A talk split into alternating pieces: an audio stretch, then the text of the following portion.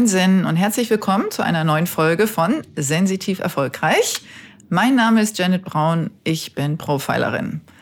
Meine Brille ist anders, genauso wie meine Persönlichkeit. Und aus dieser Perspektive heraus verhelfe ich Unternehmen, Vereinen, Organisationen, Agenturen, Teams, Paaren und natürlich Einzelpersonen zu mehr Durchblick und Klarheit. Werte und Kultur zu definieren, Führung neu zu denken und ein echtes Image zu transportieren. Mehr dazu gerne auf meiner Webseite janetbraun.de. Dort findet ihr auch meine E-Mail-Adresse für weitere Anfragen. Als Beraterin liegt mir besonders am Herzen, Stereotype, Wertungen neu zu ordnen und Gleichstellung in einem weiteren Segment zu betrachten. Ein bisher sehr weibliches Thema, auf uns alle zu adaptieren. Sensitivität kennt keine Geschlechtertrennung. Und es gibt übrigens nicht mehr Frauen als Männer, die sensitiv sind. Das mal by the way. Wie zeitgemäß sensitiv begabte Menschen mit Fingerspitzengefühl, kreativen Lösungsansätzen und der Fähigkeit zur Abstraktion sind, wieso die Welt mehr darüber erfahren sollte und warum sie in Krisensituationen besonders gebraucht werden, möchte ich mit der Produktion dieses Podcasts in die breite Öffentlichkeit tragen. Regelmäßig, wie ihr wisst, entwickle ich neue Formate im Format.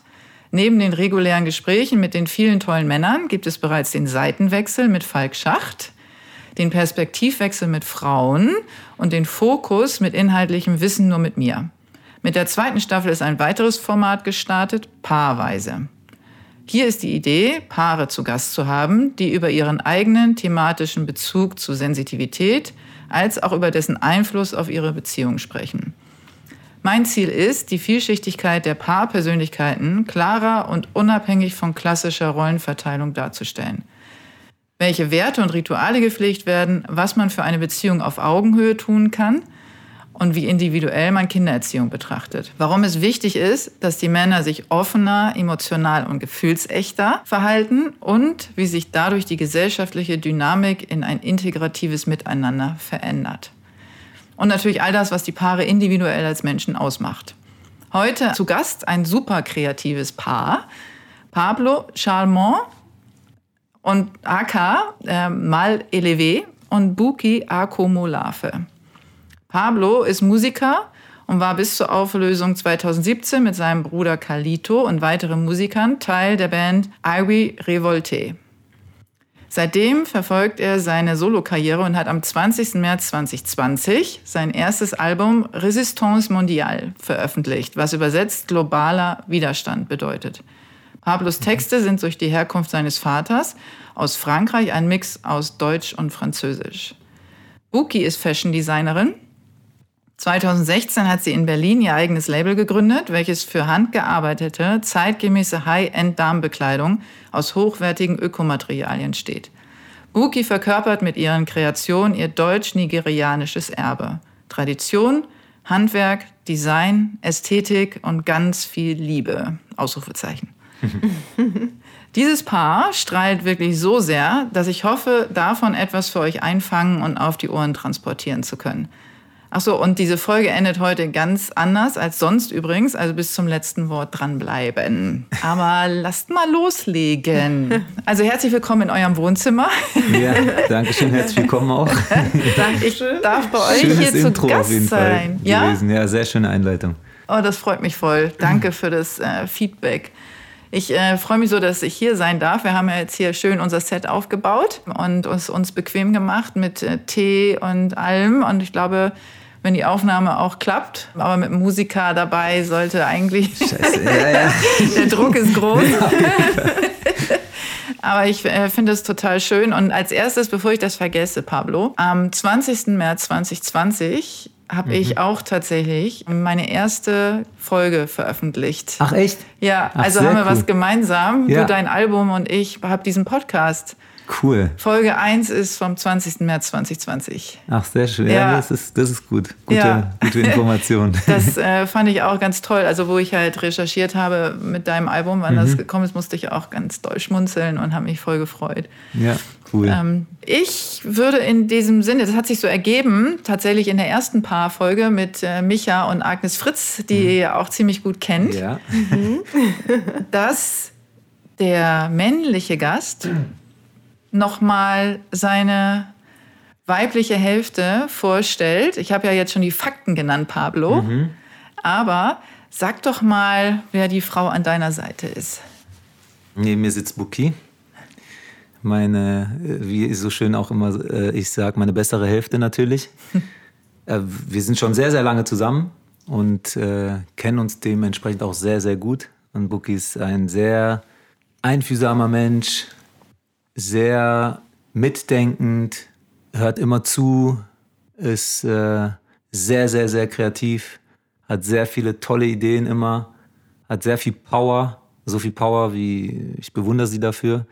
Durchhaltevermögen ohne Ende und lässt sich auch fast von nichts aus der Ruhe bringen. Und ist einfach ein Herz. Oh, sehr schön.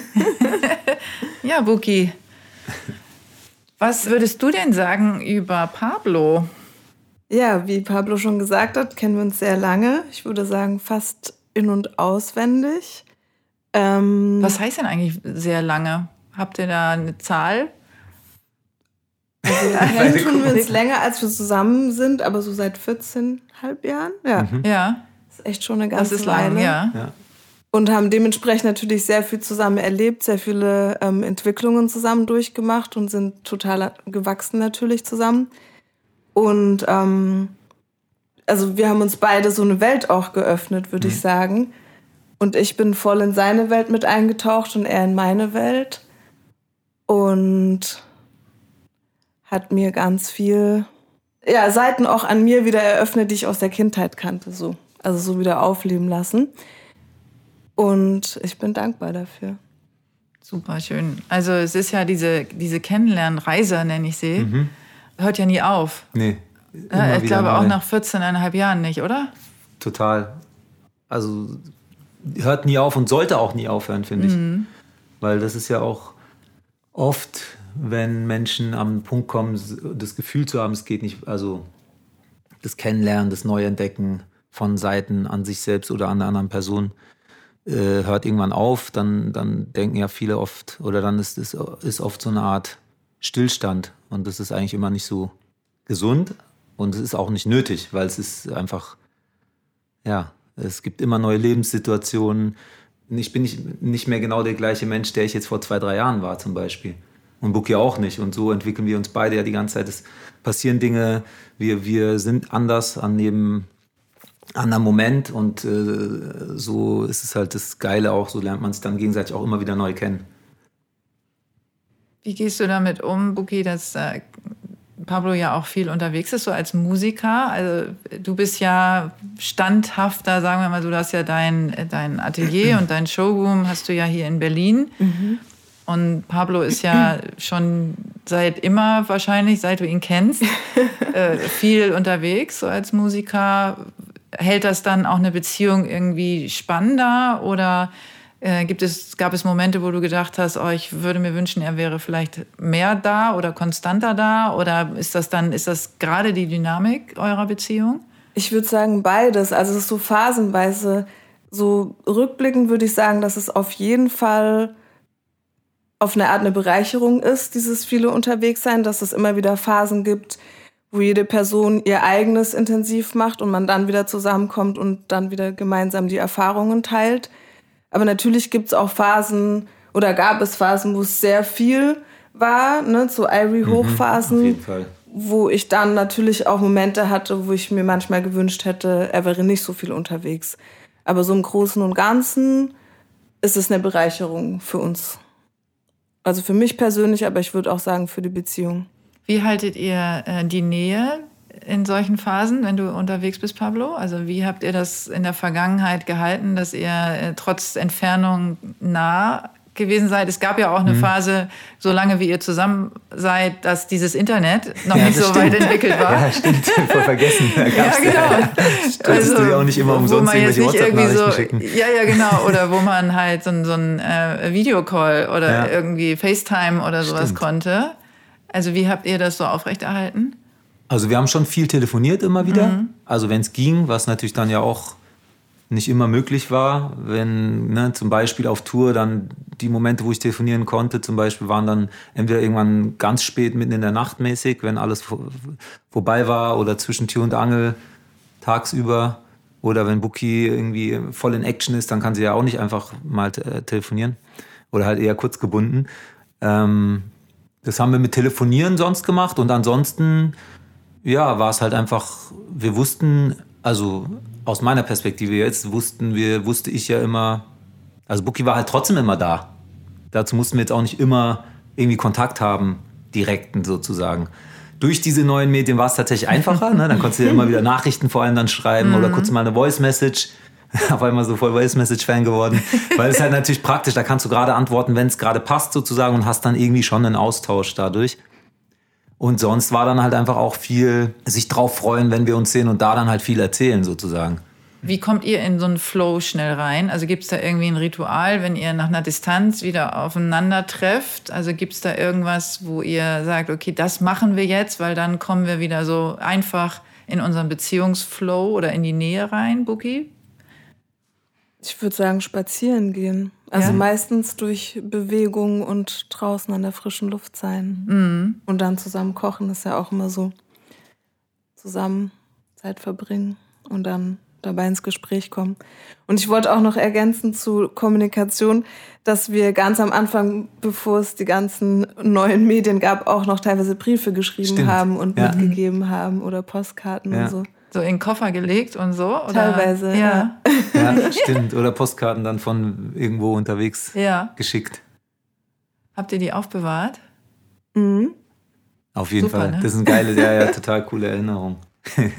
Das ist echt, ich habe ja auch noch solche Beziehungen geführt. Also ich hatte auch schon Fernbeziehungen und dann noch aus der Telefonzelle raus und irgendwie verabredet um eine bestimmte Uhrzeit, ne, und Briefe geschrieben. Und ja, also es ist natürlich eine Weile her, aber es ist die Realität gewesen und es hat auch irgendwie funktioniert. Und es ging auf jeden Fall, total.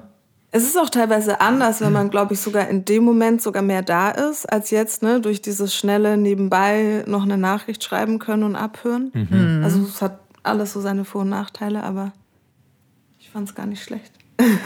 Wie ist das beim Kochen? Habt ihr da Aufgabenverteilung, eine klare? Wer was macht? Ist ja oft so, dass der eine schnibbelt und der andere ist der kreative Part, oder wie macht ihr das? Wenn ihr sagt, ihr kocht dann zusammen. Mal so, mal so. Mal so, mal so. Es gibt eigentlich keine Aufgaben. Also was tatsächlich ist mal, jede Person entscheidet halt mal, was es gibt sozusagen. Ne? Dann wird das gemacht und dann da gibt es eigentlich nichts, keine bestimmte Verteilung sozusagen. Das ergänzt sich eigentlich immer. Ich finde dass wir uns, das ist das auch Außergewöhnliche an Buki, dass wir uns so krass ergänzen immer in allem. Also voll oft die Sachen gar nicht so krass besprochen werden müssen, sondern einfach klar sind irgendwie auf eine Art und Weise. Und das irgendwie halt auch durch so eine Nähe, die wir halt einfach haben, und das auch nochmal zu der Frage von vorhin kurz.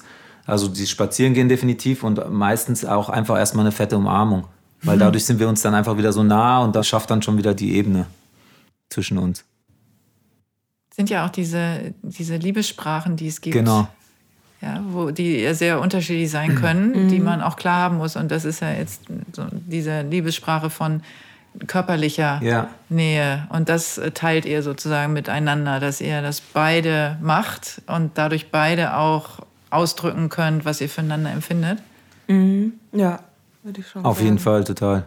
Also ich bin sehr körperlicher Mensch und Buki auch. Deswegen, also wir hängen auch immer sehr nah und also egal wo auch, umarmen wir uns immer und sind voll nah. Und wir haben auch ganz lange Zeit, richtig lange Zeit, zu zweit auf einer, was war das, 1-Meter-Matratze, so eine Mini-Matratze immer zu zweit gepennt. Oder wenn wir irgendwo zu Besuch sind, dann schlafen wir auf so einem Minisofa zu zweit, ist für uns kein Problem. Auch nach 15 Jahren nicht, im Gegenteil. Also wir sind sehr gerne eng. Voll schön. Da kenne ich noch ein paar, was mir sehr nahe steht, die es genauso machen. Ihr wisst, von wem ich spreche jetzt. Ich bin's nicht, aber auf jeden Fall ein sehr, sehr nahestehendes Paar. Und die sind, also ich frage mich immer, wie die das machen. Also die haben sogar nur eine 90-Zentimeter-Matratze. Okay.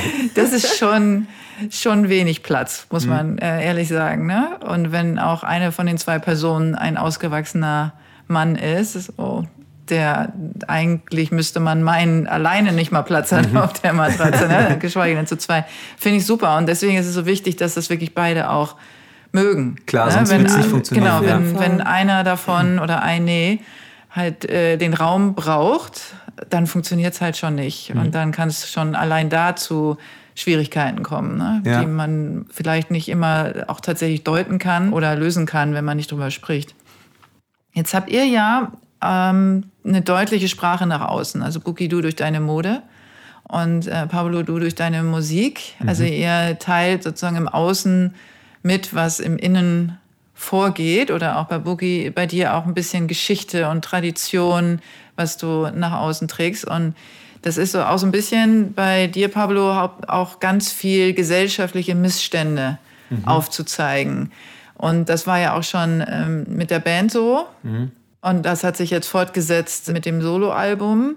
Was ist dir so wichtig, in die Welt zu tragen? Naja, mir ist total wichtig, einfach zu zeigen, so wie es ist, muss es nicht sein und muss es nicht bleiben vor allem. Dass wir alle halt was verändern können. Und das ist auch was, ja, was uns beide so verbindet, auch Buki und mich, weil sie das genauso macht auf ihre Art und Weise. Ja, einfach für eine gerechtere Welt halt sich einzusetzen. Für eine Welt, in der es, ne, es ist ja auch wichtig zu träumen und Utopien zu haben, in der es eben einfach keinen Rassismus gibt, in der es keine Unterdrückung gibt, keine Ausbeutung. Und es ist natürlich ein langer Weg, aber das ist, sind mir eigentlich so ist das für mich das Wichtige einfach, das zu zeigen, dass es einfach möglich ist. Und ja, dass eben der Status quo nicht das ist, was sein muss, sondern das ist zwar das, was wir kennen, aber es gibt eigentlich auch andere Formen, wie wir leben und miteinander leben können. Jetzt bist du ja sehr direkt in deinen Liedern, ne? Ja. Also Buki macht das ja ein bisschen subtiler, genau. Aber wie, Buki, sag mal, wie versuchst du das in deiner Mode zu verarbeiten und nach außen auszudrücken? Ich versuch's durch die ganzen Praktiken, die ich natürlich, ne, wie ich produziere, mit welchen Menschen ich produziere, wo ich produziere. Also bei mir passiert eigentlich so ganz viel so hinter den Kulissen und versuche da einfach was zu verändern, gerade im Bereich Mode. Das ist ja sowieso ein System, was komplett auf Ausbeutung basiert.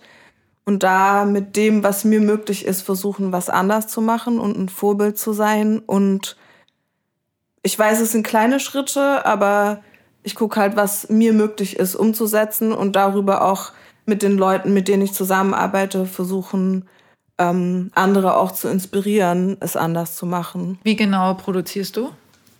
Also ich produziere hier in Berlin, zum größten Teil auch bei mir im Atelier und dann noch in einer Produktionsstätte in Berlin, wo ich die Personen auch alle kenne, die da arbeiten und im direkten Austausch bin und die auch oft besuche. Also es ist sehr persönlich alles. Und die Stoffe, woher kommen die? Das ist unterschiedlich. Also ich habe hauptsächlich zertifizierte Stoffe auch, wo ich eben über Textilagenturen, die sich darauf fokussiert haben, zertifizierte Stoffe zu beziehen, die auch die Produktionen kennen und so weiter. Und dann habe ich auch die sogenannten African Wax Prints, die leider noch nicht zertifiziert sind. Das ist so auch ein Punkt, wo ich gerade noch dran arbeite. Genau.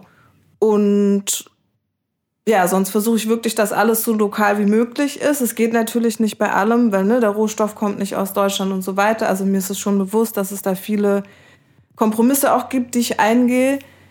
Ja, für mich war es wichtig, einfach mal zu starten, weil sonst hätte ich nie gestartet. Weil ich war am Anfang auch, ich habe sehr lange recherchiert und wollte alles perfekt machen.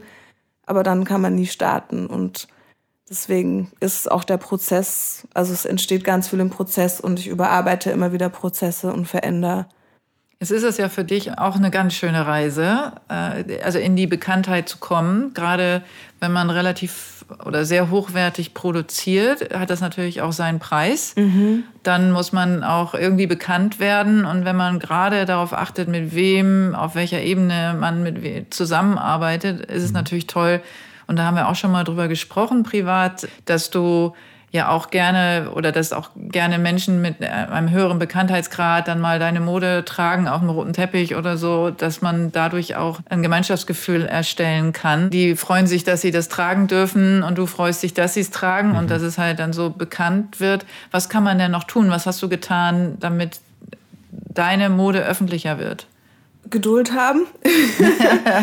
Ich bin am Ball geblieben, weil letztendlich es gab so viele Momente, wo ich hätte aufhören können, weil es einfach so schwierig war und ich an meine Grenzen gestoßen bin. Aber ich habe einfach nie aufgehört, daran zu glauben. Und ich habe immer meine Vision, die ich immer im Fokus habe. Natürlich driftet man immer wieder auch auf seinem Weg ab, aber das ist so, das Ziel habe ich immer vor Augen und bleibe am Ball, auch wenn es wirklich viele harte Phasen gab und gibt.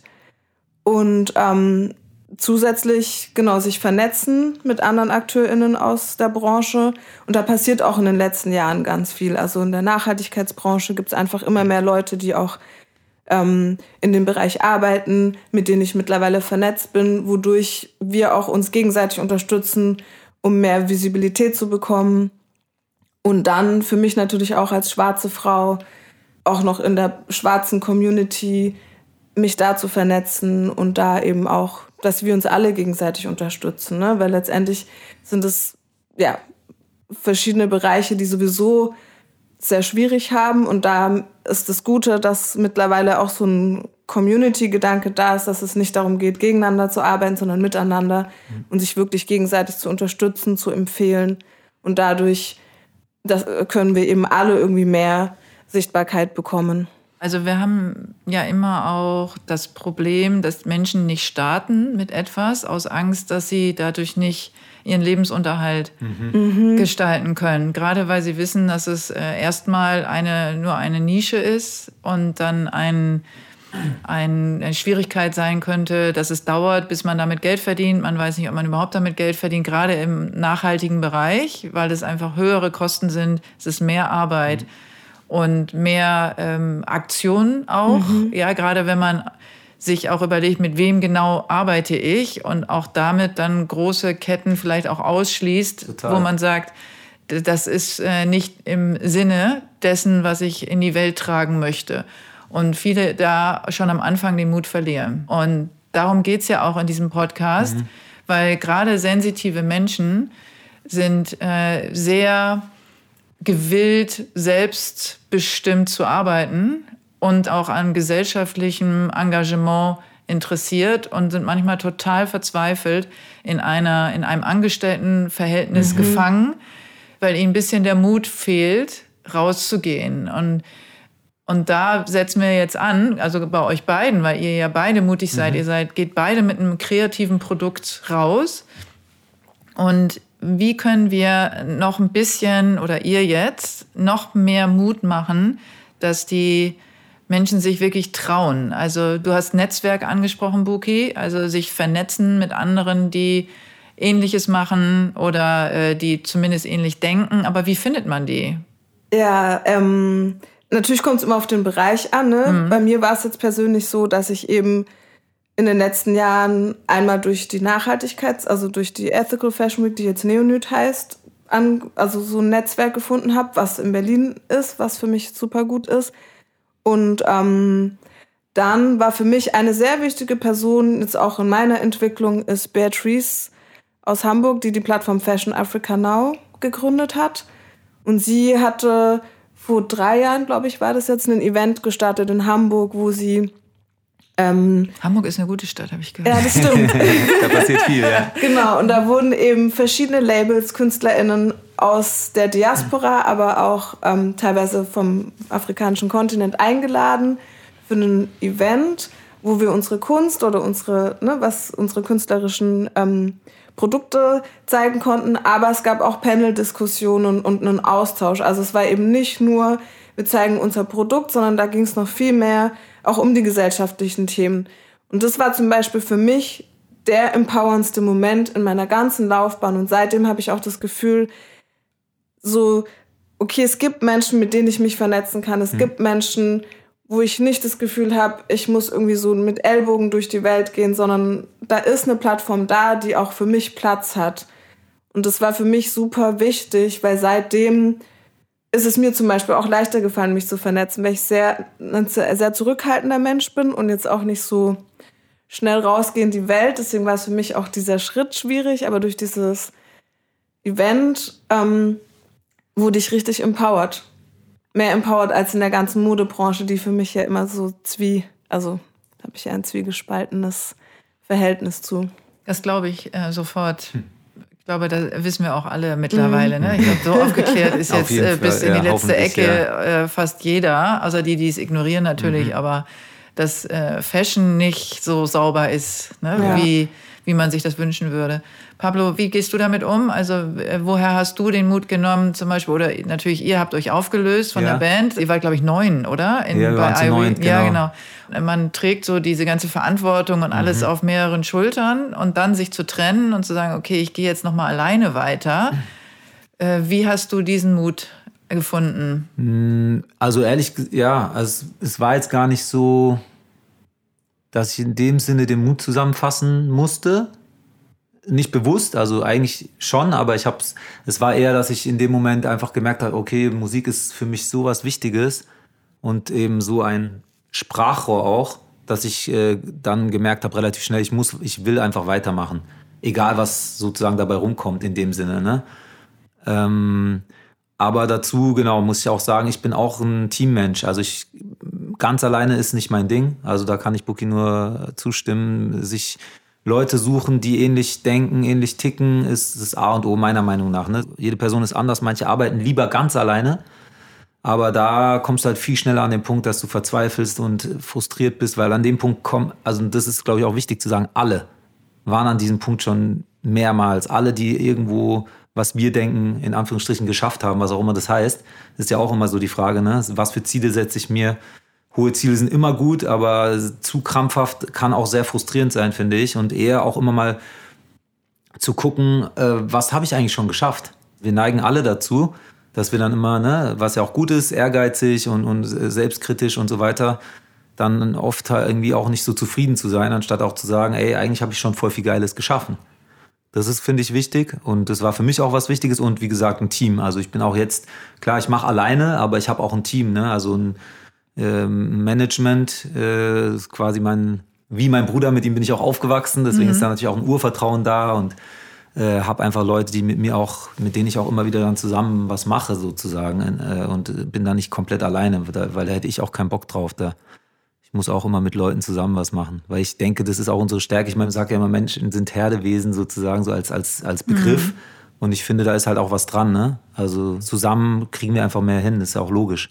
Ich glaube auch, dass Menschen sich nicht freiwillig zurückziehen, sondern eher, weil sie in die Ecke getrieben werden. Genau. Oder weil sie sich im Stich gelassen fühlen und sich dann Schutzschild aufbauen, zurückziehen. Aufgrund von Scheißerfahrungen und total verständlich und berechtigt. Aber genau, ich denke auch, dass eigentlich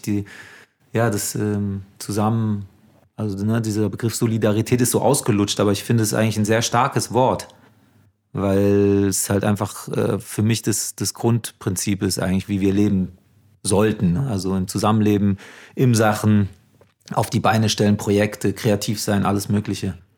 Jetzt hast du Grundprinzipien angesprochen. Du bist ja jemand, der Prinzipien hat. Also zum Beispiel, oder ihr beide. Du hast es schon gesagt, Buki, Leute oder Menschen oder Firmen, oder mit denen du nicht zusammenarbeitest. Und genauso ist es bei dir ja auch, dass du sagst, ich verkaufe mich nicht. Ja.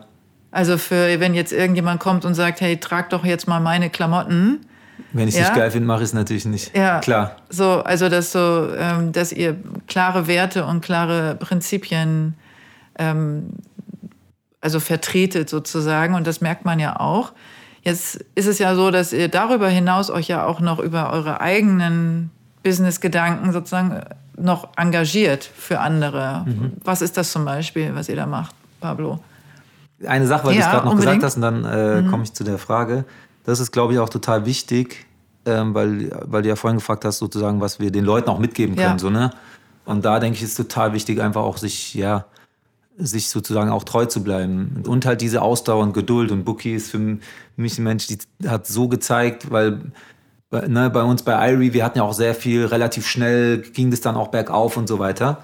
Und Buki hat so eine Ausdauer, das bewundere ich total, weil ich bin oft auch eher ungeduldig. Bei manchen Sachen dann irgendwie nicht, aber das ist, glaube ich, total wichtig, diese Ausdauer auch und Geduld und halt, wie gesagt, da einfach an seinen Prinzipien, die ihr euch dann gebt sozusagen für das, was ihr machen wollt, auch einfach erstmal festhalten, auch wenn es nicht der einfache Weg ist, weil der einfache Weg ist halt nicht immer der beste Weg. Das ist, glaube ich, halt auch was sehr Wichtiges für sich zu wissen einfach, weil gerade jetzt gäbe es so viele einfachere Wege, die aber halt nicht unbedingt geiler sind. Und dann lieber den ein bisschen schwierigeren, aber den halt konsequent und mit Ausdauer einfach längerfristig durchziehen. Weil dann ist es auch was viel Stabileres, was aufgebaut wird. Was viel Standhafteres. Ich nenne das immer ganz kurz da rein, ich nenne das immer polarisieren. Man muss sich trauen zu polarisieren. Genau. Ja. Und seine Position, also polarisieren gleich positionieren. Ja. Und dann aushalten, dass nicht alle mitgehen. Genau. Ja. Mit denen man vorher vielleicht eine was auch immer Beziehung gepflegt hat, ob das jetzt eine lockere oder eine engere war, vielleicht manchmal sogar Familienmitglieder, weil nicht alle immer verstehen die Position, die du beziehst oder die Richtung, in die du dich polarisierst. Aber dafür gewinnst du Menschen auf der anderen Seite, die auf deiner Position auch schon stehen. Ja. Also man begibt sich auf ein unsicheres Feld, was man noch nicht kennt, aus der Sicherheit heraus. Und man kann aber noch nicht sehen, was dann passiert. Und deswegen machen das viele nicht. Aber es ist tatsächlich möglich und es passiert immer was Besseres. Ja. Auf der Seite, wenn du dich positionierst, wirst du klarer, man kann dich besser sehen, man kann dich besser erkennen, für was du stehst. Und dann kommen auch die Menschen, die zu dir passen, automatisch. Ja. Oder? Ja, total. Ist so. Ja. Und das sind auch die, die bleiben. Ja. Genau. Weil wenn man so sprunghaft irgendwie ist, dann sind es auch die Leute, die da sind sprunghaft und es ist nicht beständig und hat dadurch auch wenig Fundament und ist eigentlich nicht nachhaltig. Ja. Ja, siehst du, dann ist das nämlich nachhaltig nach innen und außen, ne? Ja, genau, ja, in dem Sinne schon, ja. Ja, und am Ende es ist natürlich immer so leicht zu sagen, sich trauen, weil da spielen ganz viele eigene Erfahrungen, Ängste und so weiter wahrscheinlich mit. Bei mir war das Glück letzten Endes, also ich bin so in sehr, sehr armen Verhältnissen aufgewachsen, aber was meine Eltern mir halt mitgegeben haben, ist halt, ey, auch in dem Sinne, du hast nichts zu verlieren. Mach einfach, trau dich. Und deswegen hatte ich da was, weil es geht ja dann bei so Sachen auch viel darum, okay, wovon kann ich leben und so, logischerweise, um existenzielle Sachen. Es ist nie aufgepocht in meinem Kopf, weil ich immer wusste, ey, meine Eltern haben es auch geschafft, mit sehr, sehr, sehr wenig finanziell, aber dafür sehr, sehr viel Liebe und anderen sozusagen, mir ein geiles Leben zu ermöglichen auf eine Art und Weise. Und deswegen habe ich da sozusagen Glück, dass ich das irgendwie auch mitgenommen habe und dementsprechend diese Angst nicht hatte. Deswegen habe ich da jetzt natürlich kein Rezept, wenn Leute diese Angst haben, die ich auch verstehen kann, die wegzunehmen, aber vielleicht einfach zu sagen, hey, am Ende, genau, also sich auch immer fragen, okay, was soll passieren? Ne? Also klar, im schlimmsten Fall habe ich vielleicht mal eine Weile keine Kohle, aber selbst das lässt sich in diesem Land auch irgendwie noch stemmen, sozusagen. Ja, das ist tatsächlich, also ich meine, wir haben hier ein Luxusproblem, das muss man auch mal ganz ehrlich sagen. Also man fällt vielleicht ein bisschen tiefer, als man vorher war, aber man fällt nicht unter die Grenze in der Regel. Es gibt die Möglichkeit von Hilfen und man kann auch immer irgendwas tun. Es gibt immer irgendwelche Jobs, die man noch nebenbei noch machen kann. In der Regel, ne? Es gibt natürlich auch Menschen, die sind vielleicht eingeschränkter in ihren Möglichkeiten, aber man fällt nicht so tief, wie man glaubt. Ja. Und vor allen Dingen, man gewinnt mehr, als man sich vorstellen kann. Ja, ich glaube, darum geht's, weil genau, natürlich kann man hier auch sehr tief fallen und soziale Ausgrenzung und diese ganze Scheiße, die hier natürlich sehr stark auch ist, die ist auf keinen Fall zu unterschätzen, aber genau, dann einfach zu sagen, okay, ja, man gewinnt letzten Endes dadurch trotzdem auch viel. Gerade und sei es dann einfach Leute, die, wie wir es ja schon hatten, die dann halt irgendwie auch ähnlich ticken und Ähnliches irgendwie auch wollen. Und es gibt einem dann auch eine krasse Stärke letzten Endes. Ja, also ich habe ja auch schon jetzt ein paar Mal gesagt, dass meine Kinder ja mit euch groß geworden sind, also mit Irie Révoltés, wo ich sie rangeführt habe, weil ich sie mitgenommen habe zu bestimmten Veranstaltungen von einem bestimmten Verein. Und da sind wir wieder bei der vorangegangenen Frage. Geil, ich wollte den Bogen super, weil ich dachte, fuck, war die Frage nochmal. Wie kriege ich das hin? Ja, sehr gut. Also, meine Kinder haben schon mit Handtüchern und T-Shirts und weiß ich nicht was gewedelt zu eurer Musik. Das eins eurer Lieder, Antifaschist heißt das, ist heute noch das Lieblingslied von meiner Tochter. Und ich habe auch mein Lieblingslied, aber dazu komme ich später. Aber weil ich ja schon sehr, sehr lange bei Viva Con Agua mich engagiere und meine Kinder immer mitgenommen habe, haben wir natürlich euch auch getroffen und auch dich, Buki, natürlich, habe ich so kennengelernt über dieses Netzwerk. Und jetzt erzähl doch mal, oder erzählt ihr mal, wie ihr da hingekommen seid und wofür ihr euch noch alles engagiert und warum. Also genau, Viva Con Agua kenne ich tatsächlich seit der ersten Stunde schon. Also bevor sie sich gegründet haben, haben wir uns kennengelernt in der Roten Flora. Da hatten wir damals... Rote Flora, ich weiß nicht, ob es jemanden gibt, der nicht, aber in Hamburg. Ja, genau, stimmt, klar. Selbstverwaltetes genau. Zentrum in Hamburg, in der Schanze. Institution, sage ich dazu einfach. Genau, sehr, sehr, sehr coole Location, die auch gerade jetzt natürlich auch aus dem Musikaspekt ganz vielen Bands vieles ermöglicht, auch gerade wenn Bands noch nicht so bekannt sind. Deswegen fand ich es auch immer, auch als Irie dann sehr groß war, wichtig, sich auf diese Läden zu beziehen, weil ohne diese Rote Flora oder Jutz Mannheim, AZ, was auch immer, viele, da könnte ich jetzt viele aufzählen, gäbe es so Bands wie Irie Révoltés zum Beispiel gar nicht. Da haben wir ein Soli-Konzert gemacht, 2005, für ein eigenes Projekt von uns, also was ich mit einem Freund damals ins Leben gerufen hatte, Rollis für Afrika. Also wir haben quasi mit mehreren Freunden, mit einem Freund aus Deutschland und einem Freund aus Senegal, haben wir das ins Leben gerufen. Die beiden Mitinitiatoren sind auch selbst einer an Gehhilfen, einer an Rollstuhl gebunden, also gewesen. Leider ist Stefano vor 2 Jahren gestorben. Und das Projekt ist quasi als ein Support-Projekt für Menschen in Senegal, in Dakar, hat es angefangen.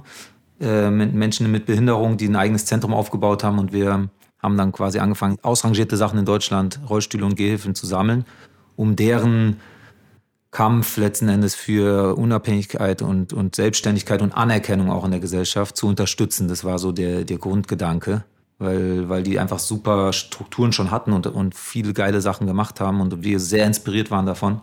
Und dann quasi halt die Idee gemeinsam durch Gespräche entstanden ist, dass dann klar war, so wie wir sie supporten können, ist, indem wir, also Fortbewegungsmittel ist quasi so was woran es mangelt, warum viele Leute dann gar nicht erst in dieses Zentrum können und so weiter. Und dafür haben wir ein Soli-Konzert gemacht in der Roten Flora. Und da hat eine Bekannte, die ich aus Heidelberg kenne, und die Micha und Benni noch aus, jetzt muss ich weit ausholen, die kommen ja alle aus Ludwigsburg und die kennen sich aus Ludwigsburg.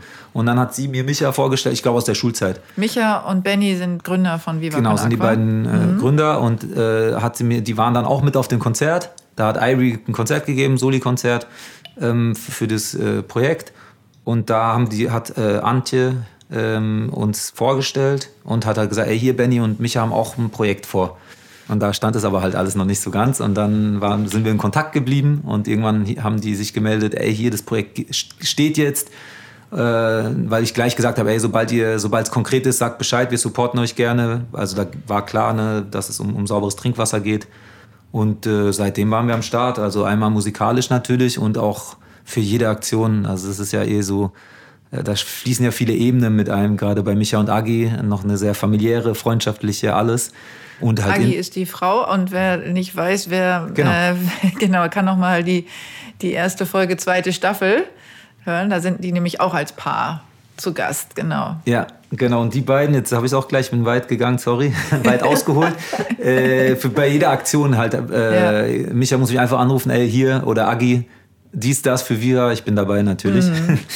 Genau, und so war das erste Zusammenkommen. Und dann haben wir einen Song gemacht, den allerersten für Viva Con Agua 2007. Das war am Anfang diese Viva Con Agua Hymne. Viva Con Agua, genau. Und dann gab es ganz viele Kooperationen, tausende Aktionen sozusagen. Und ich habe in dem Rahmen von dem Song auch Viva Con Agua kennengelernt, weil ich damals mit dabei war in Hamburg, als der Song entstanden ist. Und so bin ich auch in die Viva Con Agua Familie mit eingeführt worden. Ja, es ist schon eine Familie irgendwie, ne? Ja. Also voll. Genau, wir nennen das schon lange Familie, auch wenn das vielleicht manchmal so abgegriffen ist, aber es ist irgendwie, also die Leute, so wie ich auch oder ganz viele andere, also was heißt ganz viele, aber einige andere, die so lange schon dabei sind, es fühlt sich halt an wie Familie, weil egal wie lange man sich dann auch mal nicht gesehen hat, man ist sofort wieder mit drin und es braucht wirklich nur einen Anruf oder eine WhatsApp. Genau. Und dann sind alle irgendwie am Start. Genau. Ne? So fühlt sich das immer an. Ja, total. Also Toll. Ich bin ja auch noch im im Beirat sozusagen. Also ich habe da noch regelmäßig irgendwie so, ich nenne es immer graue Eminenzen, die da irgendwie sitzen, die Alten, ne, die dann da noch irgendwie beraten dürfen. Und da bin ich jetzt gelandet seit ein paar Jahren. Vorher war ich ja auch noch ein bisschen operativer irgendwie überall mit drin. Ja. Und jetzt ist so die Metaebene. Das ist auch ganz schön. Das ist wie, wenn du auf einer Verleihung irgendwann kriegst du so Preis für dein Lebenswerk. Ne? Das heißt so, okay, ja, wir schätzen, wir respektieren dich, aber... Ne, aber reicht jetzt mal. Kannst du jetzt so aus der Ferne, kannst du ein bisschen noch mitmachen. Nee, ist Quatsch. Aber... es ist schon ganz schön, da irgendwie trotzdem auch immer wieder auf verschiedenen Ebenen damit bei zu sein. Ne? Total, ja, voll ja, Familie. Und wir hatten das Glück, auch 2018 mal auf einer Reise mit dabei gewesen zu sein. Das war auch nochmal schön, weil sonst waren wir immer nur, genau, sonst waren wir immer nur bei den Aktivitäten hier in Deutschland mit dabei. Und es ist aber nochmal anders, wirklich vor Ort auch zu sehen, wie dort gearbeitet wird, wie wirklich auch mit lokalen Institutionen zusammengearbeitet wird und ja, wo wart ihr mit? In Nepal. Mhm. Genau. Ah ja, da war Agnes auch mit, ne? Genau, da war ja. Also Micha war nicht dabei, Agnes war dabei. Agnes und war Tobi. Dabei. Ja, genau, und Tobi. Ja, auch einer, Tobi Rau, liebe Grüße. Auch einer der Gründer. Die sind ja 4, was die wenigsten wissen, dass sie zu 4 sind. Es fehlt noch der Lars. Also die 4 sind die Gründe, aber man kennt natürlich Micha Fritz und Benni Adrion am meisten von denen, ne? Weil die in der Öffentlichkeit mehr sind, stattfinden. Ja, genau. Ja? Aber die anderen sind genauso wichtig und am Start. Tobi ist Geschäftsführer vom Verein, also der hat schon immer hinter den Kulissen die ganzen Strippen gezogen und Lars ist der Psychologe, der ganz viel ausgleicht und ganz viel Innenarbeit leistet und Tobi war immer der Netzwerker, der hat das alles, alle Supporter, alle Ehrenamtlichen zusammengehalten. Also alle haben so ihre Aufgaben. Ne? Nicht jeder muss vorne in der ersten Reihe stehen. Es ist ja auch gerade so für Introvertierte, wie du auch, ne, Buki, wie du auch gesagt hast, du bist halt nicht so diejenige, die immer so sofort rausgeht und sofort in den Kontakt geht und sofort spricht. Ja, muss es ja auch Dinge geben, wie man sich engagieren kann, ohne dass man sich auf die Bühne stellt, wie du, und dann in der ersten Reihe lossingt. Ja, also das ist total wichtig. Und am Ende, das ist immer wichtig auch zu sagen, und ich finde, das ist auch die Aufgabe von denen, die eben vorne stehen, sage ich jetzt mal, das halt auch immer wieder halt zu benennen sozusagen. Das, egal was, ne, sei es ein Viva Con Agua, sei es egal welches Projekt, wo wir schon am Start waren, welche Initiative, welche Organisation, es gehören immer alle dazu sozusagen und alle tragen ihren wichtigen Teil dazu bei. Und man sieht natürlich oft halt nur die Leute, die ja auch, natürlich auch wichtig sind, die halt nach außen hin und die das connecten machen und was auch immer. Aber die kriegen halt meistens ja dann auch das gute Feedback zurück sozusagen. Klar, im schlimmsten Fall, wenn es Kritik gibt, dann kriegen die natürlich auch am ehesten ab. Ja, die kriegen sie aber dann trotzdem, wir, die vorne stehen, sage ich jetzt einfach mal wir auch, weil ich ja auch dann dazu gehöre, ernten halt auch oft dann die Lorbeeren sozusagen. Und da finde ich es total wichtig, halt die auch weiterzugeben und halt dann auch, wenn es darum geht, das dann halt auch zu benennen. Ey, da hinten sind die und die alle noch mit am Start bis zur kompletten Basis gehören alle mit dazu. Ohne das wird es nicht funktionieren. Ja, absolut. Und aber auch zu zeigen, dass als Person kannst du trotzdem, ne, gerade wenn du was starten möchtest, musst du nicht extrovertiert sein, dass es auch wichtig ist. Und was ich super wichtig finde, sowieso in Communities oder auch im Arbeitsfeld, ist wirklich die Stärken herauszuziehen und zu zeigen und die auch zu stärken, weil dann hat jede Person Selbstbewusstsein und traut sich auch wirklich mehr nach außen zu gehen. Und das ist auch so gesellschaftlich, ne, gerade total schwierig, weil es immer nur um bestimmte Ebenen geht und ganz viel um Stärken in einem bestimmten Bereich. Aber es gibt ja so viele Stärken und in so vielen verschiedenen Bereichen, die total wichtig sind, weil wir uns dadurch alle super ergänzen und da einfach mehr auch hinzuschauen und jede einzelne Person in ihrem Talent zu stärken und nicht dann das Gefühl haben, ich muss das und das können, weil dann stehe ich da und da, weil ich kann auch das und das, weil das kann eine andere Person nicht. Und das ist genauso wichtig. Ja, voll. Ich habe auch gerade so darüber nachgedacht, das war ja damals, wo ich zu Viva Con Agua auch gekommen bin, weil meine Tochter was gesucht hat, als 13 war sie, 13, wo sie sich engagieren kann. Ja. Und es gibt nichts für die Kinder. Mhm. Yeah. Es gibt nichts für Kinder und Jugendliche, wo sie mitmachen dürfen, richtig. Und wir dann Viva Con Agua gefunden haben und waren von Tag 1, dann 2009 war das, waren wir dabei und haben einfach mitgemacht. Und ich bin halt dann dabei geblieben, damit sie dabei sein kann. Und dann natürlich der jüngere Sohn, dann auch mitgezogen. Und jeder hat seine Aufgabe gefunden, auch meine Kinder. Und die sind damit aufgewachsen, sich zu engagieren, ohne Geld dafür zu kriegen.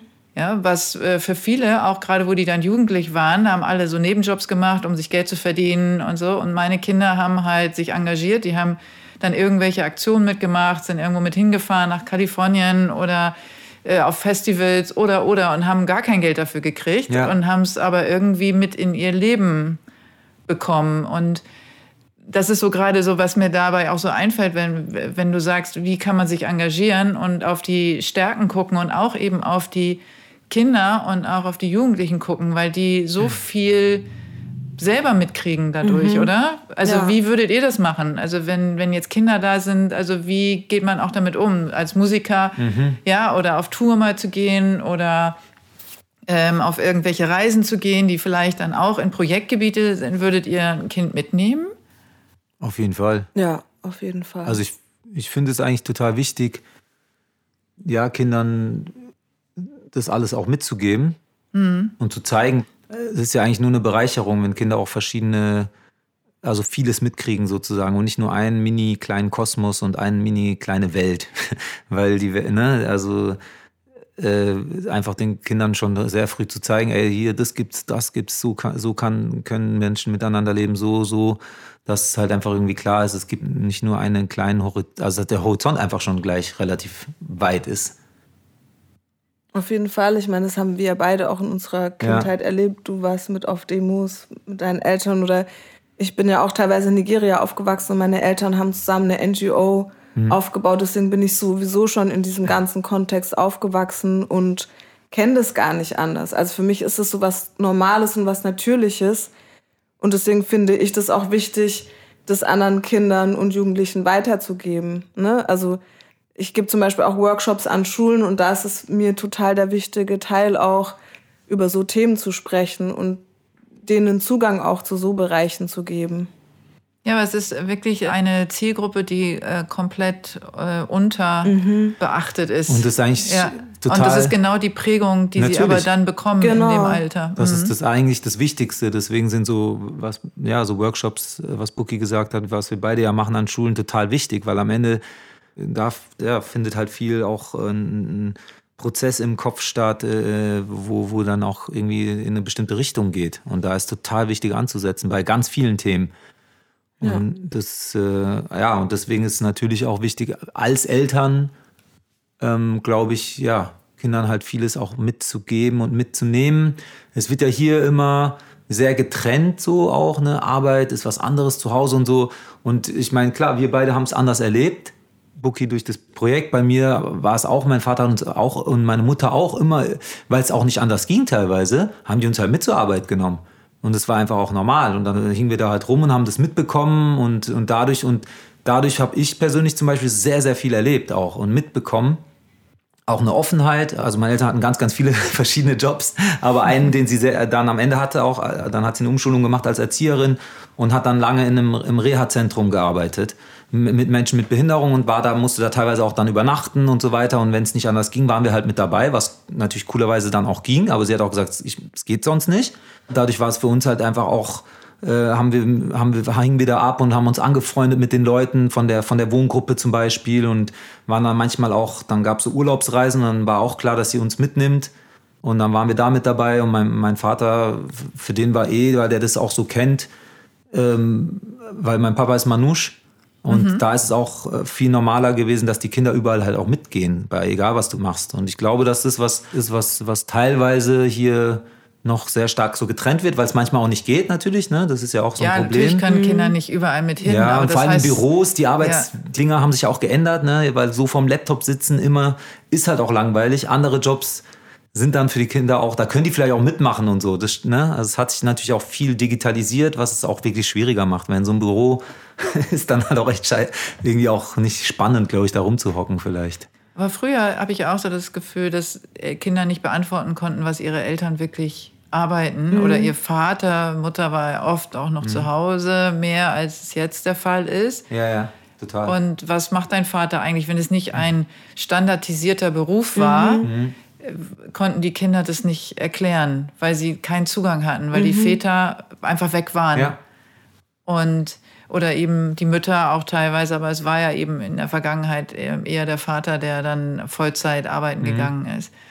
Wie ist so eure Utopie? Also was wäre eine schöne Vorstellung, was in 10, 20 Jahren wie Familien integrativ zusammenleben mit Arbeit, mit Engagement, mit anderen Familien vielleicht auch oder die kleine Familie zusammen. Was wäre so eure Utopie?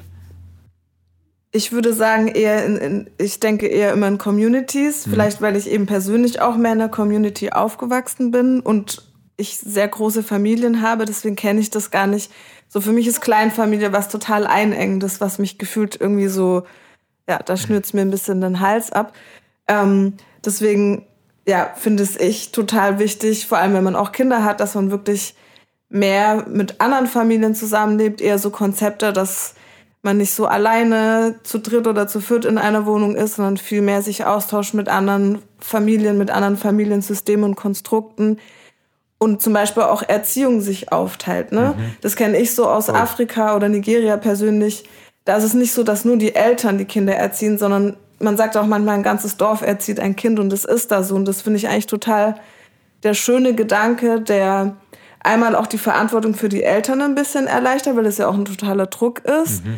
Aber auch so dieses Zusammenleben, man hält anders zusammen, weil als Kind weißt du, ich kann mich auf die und die Erwachsenen verlassen. Man hat nicht nur die Eltern, sondern es gibt einfach mehr Leute, die Ansprechpersonen sind, die Vorbilder sind und so weiter.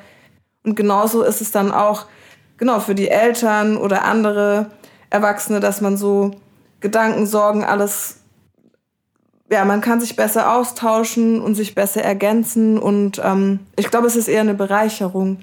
Und denke auch, dass es so das Konzept auch der Zukunft ist, vor allem auch in Städten und Städteentwicklung, wo es ja bisher der Trend war, immer mehr, ne? Leute wohnen alleine und ganz viel Zurückzug.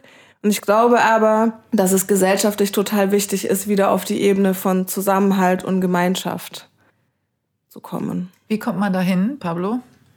Naja. Also müssen wir jetzt konkret tun, um diese Idee tatsächlich in die Realität zu tragen? Eine Idee und was ja auch immer mehr gibt, sind natürlich auch einfach Hausprojekte, Hausgemeinschaften, ne? Also in Form von Mietshäuser-Syndikat, aber kann auch erstmal einfach nur in Form von dann mit der Nachbarschaft sich cool connecten sozusagen sein. Klar, da ist es halt so ein bisschen, die Leute suchst du dir nicht aus, kann sein, dass du dich mit der Nachbarschaft halt nicht verstehst auch.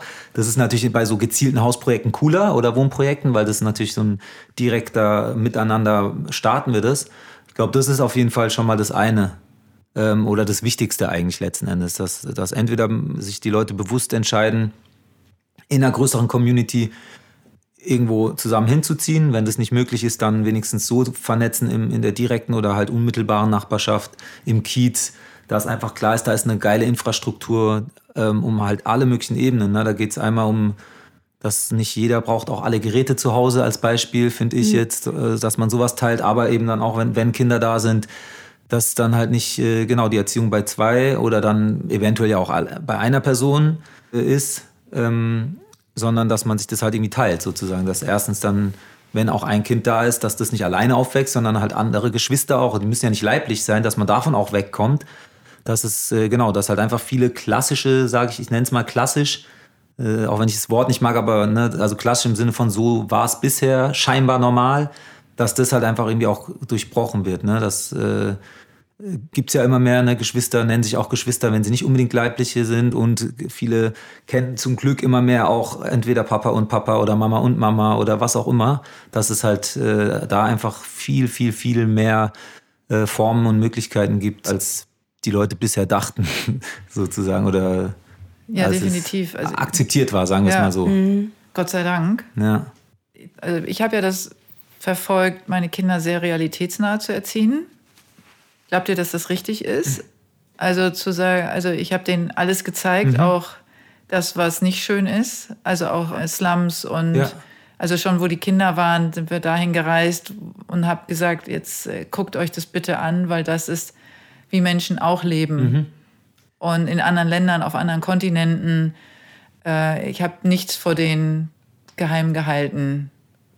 Glaubt ihr, dass das ein Weg ist, um auch die Kinder dazu zu bringen oder damit also zu integrieren, damit sie den Unterschied kennen und vielleicht sich eher engagieren schon oder den Wunsch haben, auch was für andere zu tun, für die Gesellschaft zu tun und nicht nur für sich?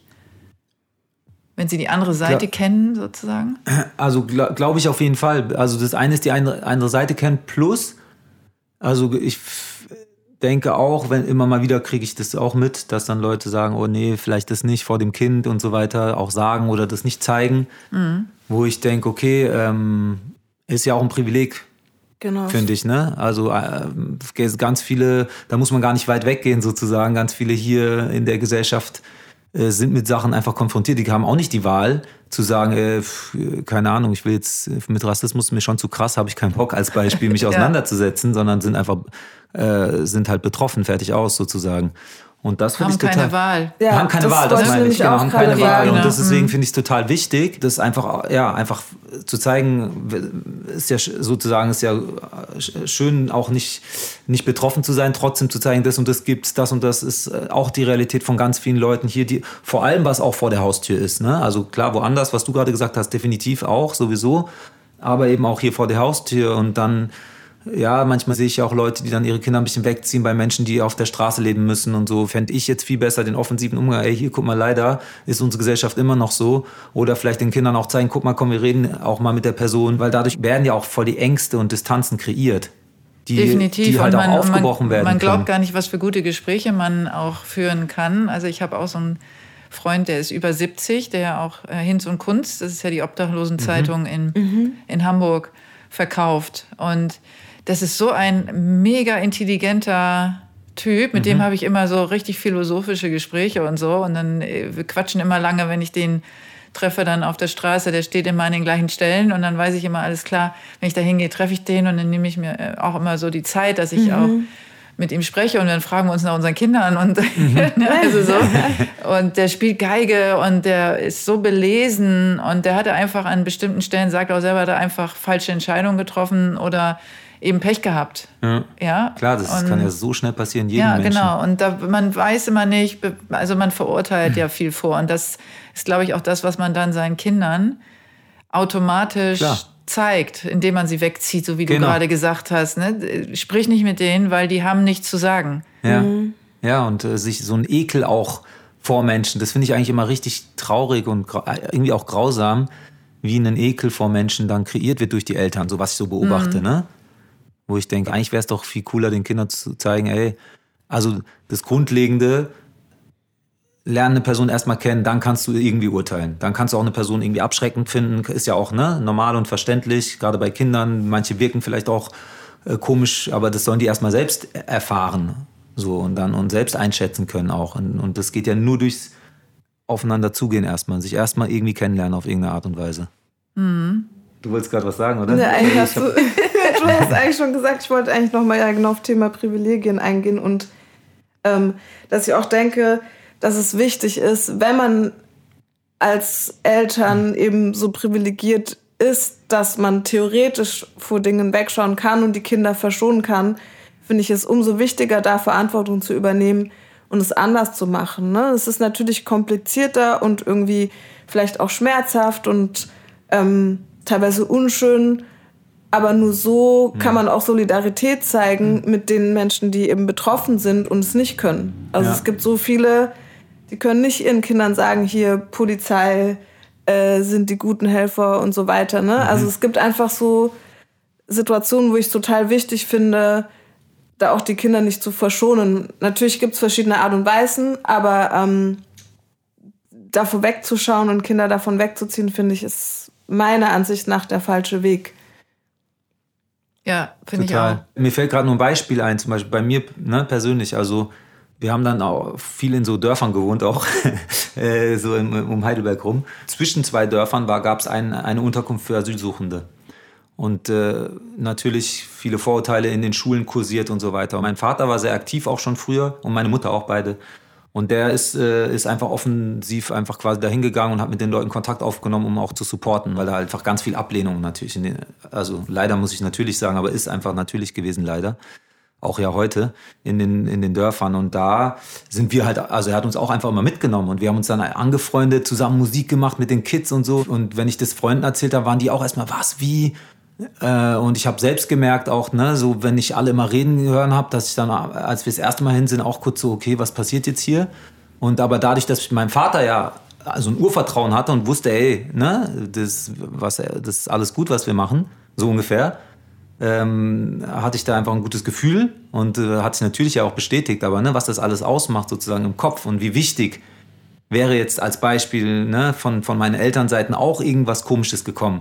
Dann hätte es bei mir natürlich auch was ganz anderes ausgelöst. Mhm. Also wir armen ja sehr viel, auch gerade in jüngeren Jahren, da war ich noch sehr jung, armen wir halt auch viel nach, logischerweise. Wir lernen ja von den Leuten, die uns am nächsten sind. Das sind am Anfang die Eltern und dann irgendwann natürlich ein größerer sozialer Kreis.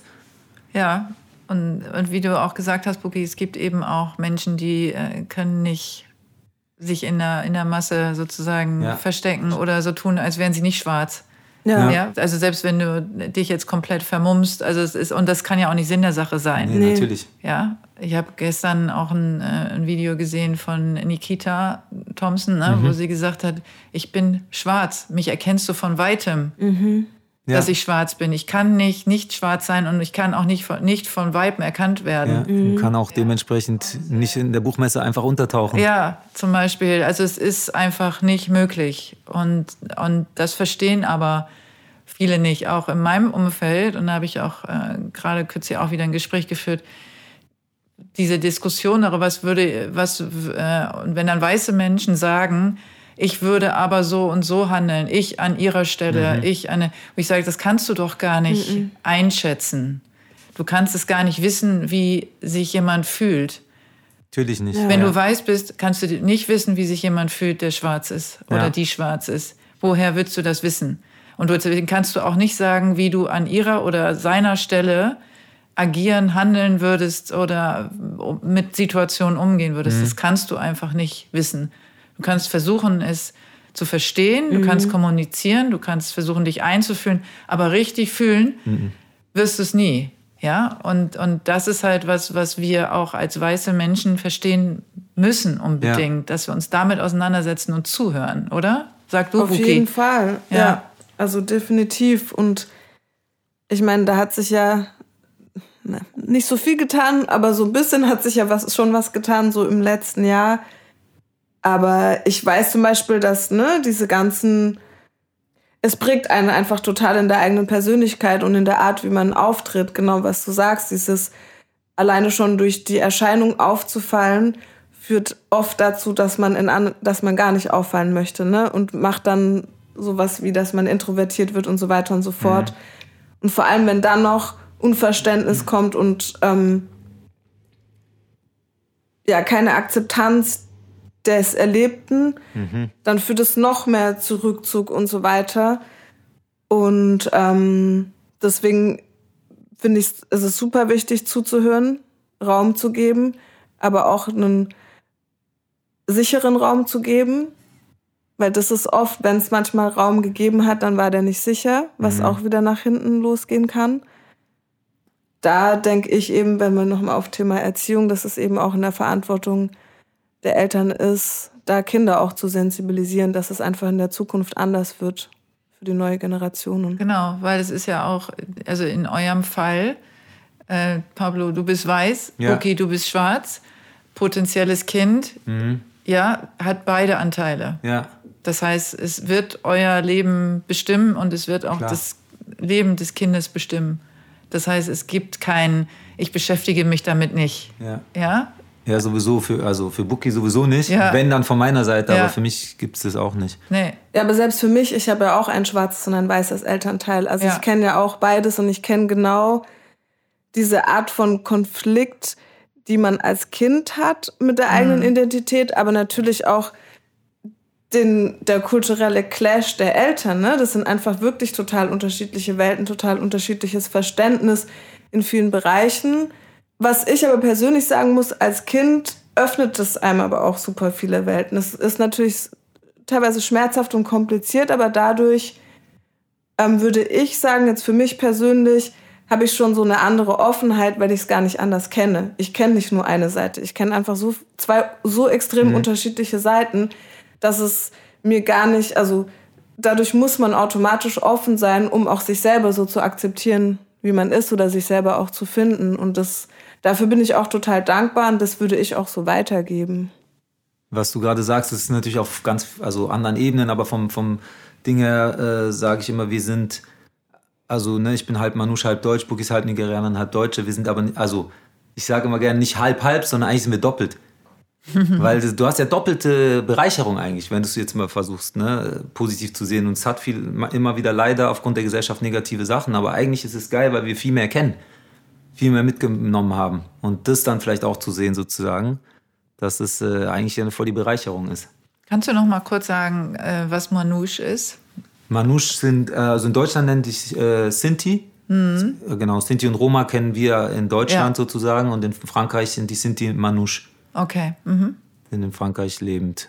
Schon. Ich kannte den Ausdruck tatsächlich. Genau, kennen Sinti und Roma kenne ich natürlich. Genau, und das ist ja geläufig so. Genau, aber Manusch in Deutschland kennen es viele nicht, weil es halt hier nicht der gängige Begriff ist. In Frankreich kennt jeder, oder nicht auch nicht jeder, aber viele den Begriff Manusch auf jeden Fall. Mhm.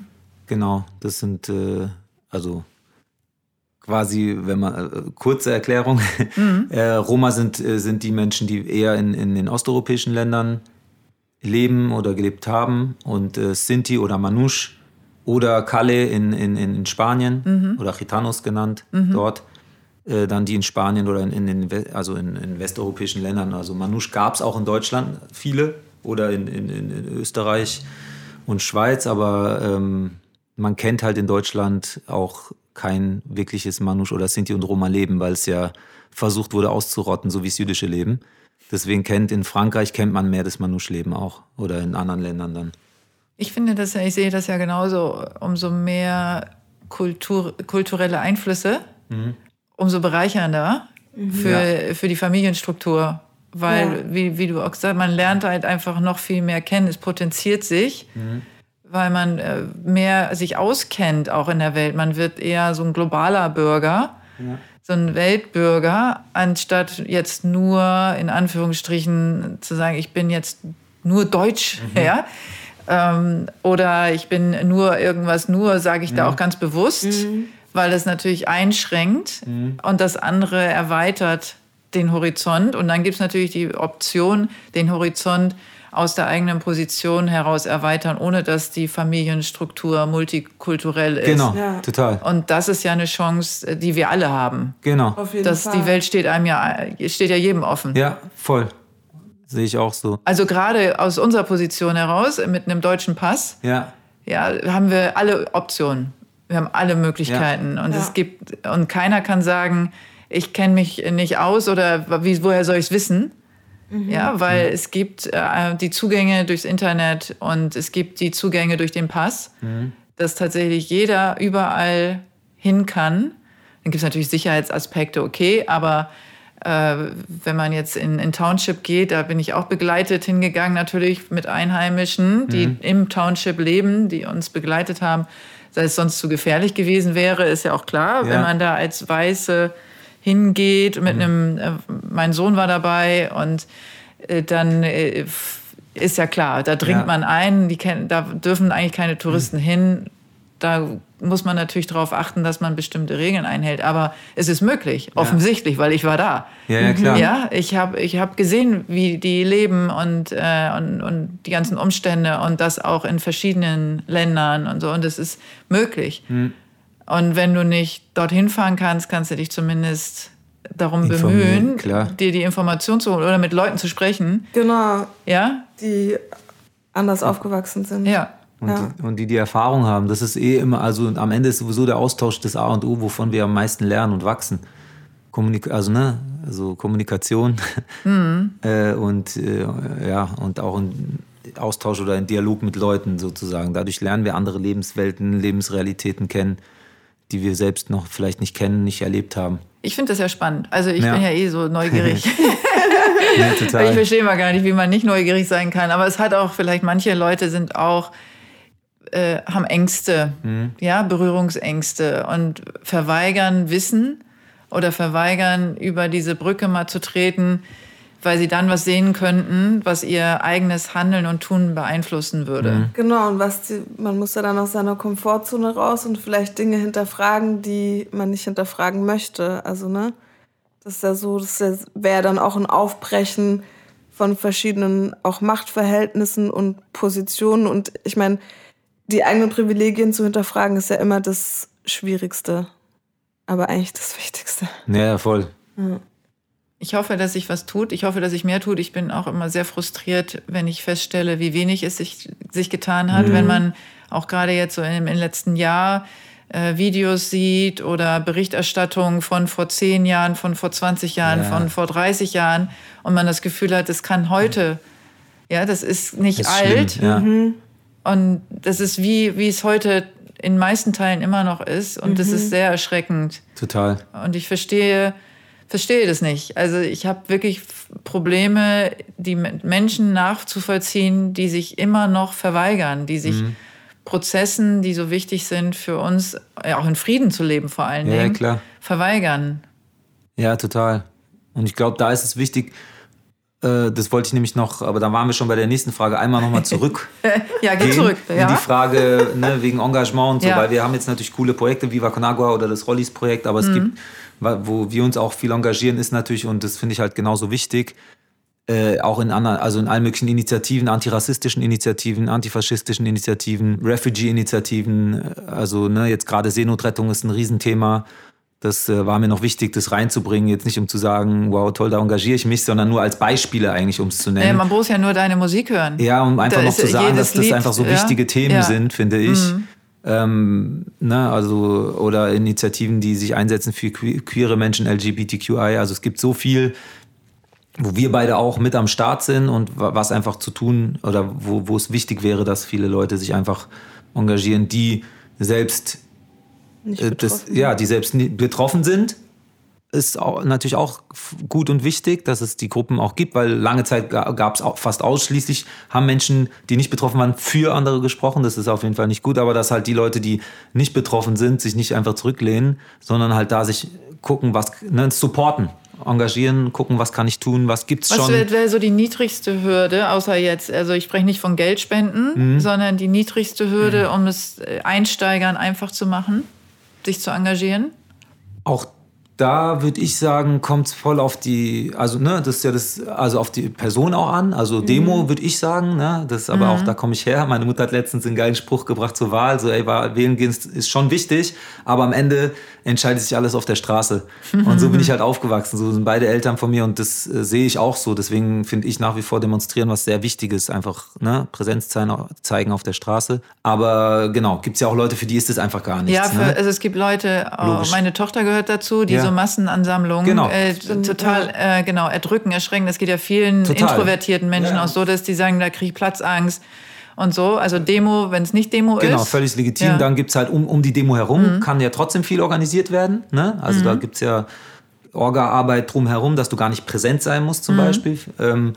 Aber es gibt einfach auch viele Initiativen jetzt konkret, die sich einsetzen, eben für Menschen, die geflüchtet sind, die irgendwie vielleicht auch Zimmer brauchen zum Wohnen, damit sie nicht in diesen Heimen, weil nach wie vor ist ja diese Lagerpolitik in Deutschland irgendwie so eine, fast in der DNA dieses Landes drin, dass die lieben einfach Lager, habe ich das Gefühl, deswegen ist es wirklich krank, ey.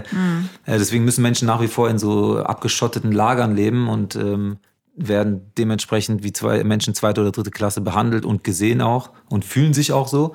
Und da ist zum Beispiel ein Schritt jetzt als Beispiel nur, ne? WG-Zimmer, Connecten. Am Anfang war ganz viel auch natürlich Support durch Kleidung oder Schlafsäcke, als noch Leute dann tatsächlich, als es richtig krass war und die hier das Amt hier für Migration nicht in die Pötte kamen und die Leute da schlafen mussten, bis sie überhaupt erst rankamen und einen Antrag stellen konnten. Als Beispiel jetzt. Ja, in der Seenotrettung natürlich. Das ist natürlich auch ein großer Schritt, da irgendwie mit an ein Team zu sein, aber selbst da gibt es drumherum ganz viel zu tun. Und ansonsten gibt es halt ganz viele Gruppen, ne? Ortsgruppen, die zum Thema Rassismus oder Migration oder Antifaschismus arbeiten, und da einfach mal vorbeizuschauen, würde ich jetzt einfach mal sagen, und zu gucken. Und da finden sich ja dann, ne, Leute, die affin sind, gerne Computer machen, als Beispiel. Ne? Also es gibt ja für alle Skills, sage ich mal, gibt es ja auch die Plattform. Und das ist aber, glaube ich, das Wichtigste da. Also es gibt sehr viele Gruppen zum Glück. Es müssen gar nicht unbedingt 1000 neue Gruppen entstehen, meiner Meinung nach, sondern die da sind, dass da einfach Support da ist und die sich auch noch mal mehr vernetzen vielleicht. Ich habe noch einen ganz heißen Tipp. Nicht wegschauen. Ja, sehr gut. Noch viel einfacher, ja. Maul aufmachen, direkt. Ja, oder weißt du, einfach nicht wegschauen. Ja. Und nächster Step wäre zuhören. Und der dritte dann kommunizieren, drüber sprechen, das Gespräch suchen. Oder? Ja. Voll. Also noch viel besser, also viel konkreter und viel unmittelbarer im Alltag anwendbar auf jeden Fall, ja. Also ich sage ja immer, Eier zeigen, ne? Also es ist tatsächlich Courage und dann verbunden eben mit Solidarität und nicht wegschauen. Ja. Wenn sie irgendwas sehen, also wenn die Menschen oder ihr da draußen, ihr hört uns ja jetzt zu, wenn ihr irgendwas seht, wo ihr sagt, das ist nicht in Ordnung. Ja. Das ist diskriminierend, das ist rassistisch, was auch immer. Nicht wegschauen, sondern sich an die Seite stellen von der Person, die gerade diskriminiert wird oder eben das schwächere Glied ist in dem Moment. Ja. Also, und wenn dann das einer macht, dass man hoffentlich so eine Kettenreaktion auslöst, weil die Menschen alleine stehen lassen, ist, glaube ich, das Schlimmste, was passieren kann, oder? Mhm. Ja, auf jeden Fall. Ich würde nochmal in dieser sehr interessanten Pärchenfolge nochmal einmal zum Ende zur Liebe zurückkommen und würde euch bitten, ob ihr euch gegenseitig etwas sagen könnt von Herzen, was euch gerade so einfällt und was ihr euch vielleicht auch schon öfter gesagt habt oder noch nie gesagt habt, aber was ihr euch gegenseitig sagen möchtet. Ich nehme an, Pablo fängt an. Warum? Du machst dich schon so bereit. Nee, ich habe vorhin angefangen. Genau, also einigt euch, genau, wer anfangen möchte. Ich kann anfangen. Toll. Also eigentlich würde ich Danke sagen. Danke, dass du da bist, dass du an meiner Seite bist und mich in allem unterstützt, was ich mache, und mich auch bestärkst, wenn ich schwache Momente habe, und an mich glaubst und an uns glaubst. Ja, das geiles ähnlich hätte ich auch gesagt. Jetzt musst du was anderes sagen. Ja, voll. Danke, dass du mir all deine Seiten zeigst, dass du mich in allen Lagen für mich da bist, dass du immer an uns glaubst und geglaubt hast in allen Phasen. Und dass du, ja, dein Herz für mich geöffnet hast. Oh. Es ist immer so ein schöner Moment. Das ist jetzt meine dritte Paaraufnahme.